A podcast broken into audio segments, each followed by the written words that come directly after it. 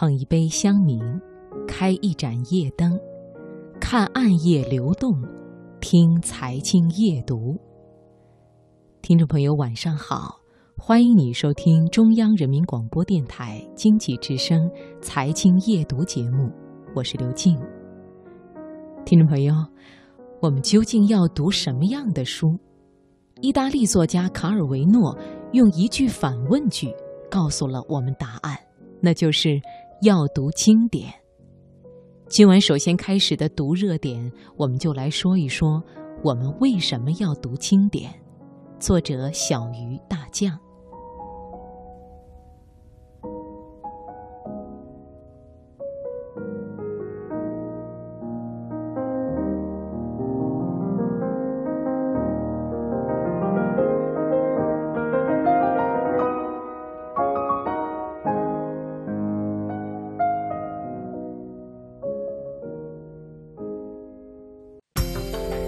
生活的脉搏，读出热点的精华，读热点。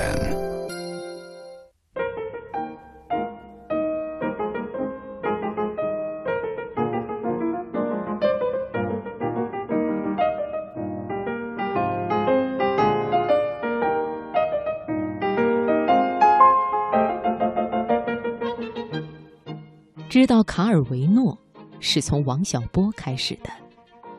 王小波说，卡尔维诺厌倦了讲故事，于是开始探索小说形式的无限可能。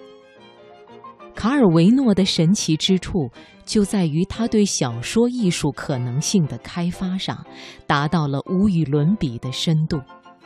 他笔下的世界构成了文学史上最具想象力的奇异景观。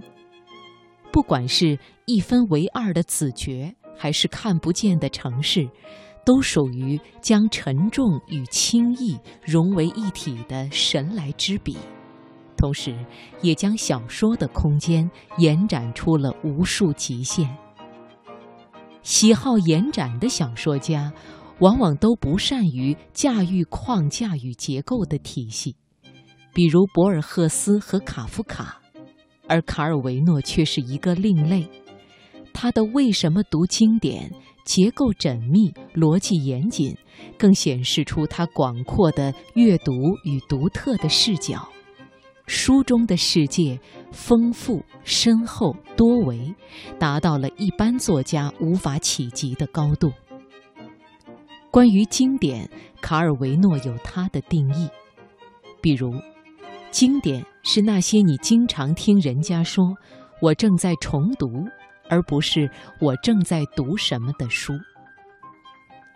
一部经典作品是一本每次重读都像第一次读那样会带来发现的书。一部经典作品是一本永远不会耗尽它要向读者说的一切东西的书。经典作品是这样一些书。他们带着先前解释的气息走向我们，背后拖着他们经过多种文化时留下的足迹。一部经典作品是这样一部作品，它不断在它周围制造批评话语的沉云，却也总是把那些威力抖掉。当然，也许有人会说，读经典作品过于沉重。我们的生活已经如此忙碌，为什么还要把有限的时间花到这样厚重的书籍里去呢？卡尔维诺也同样意识到了这个问题，但他认为，从阅读经典中获得最大益处的人，往往是那些善于交替阅读经典的人。经典帮助我们理解我们是谁和我们所到达的位置。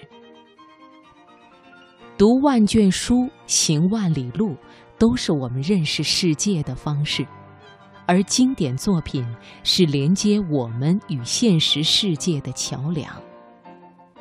一个名牌包，一条钻石项链，这些即时而物质的东西，没有办法长期有效地填补我们精神上的空虚，而读经典，尽管可能费些心力。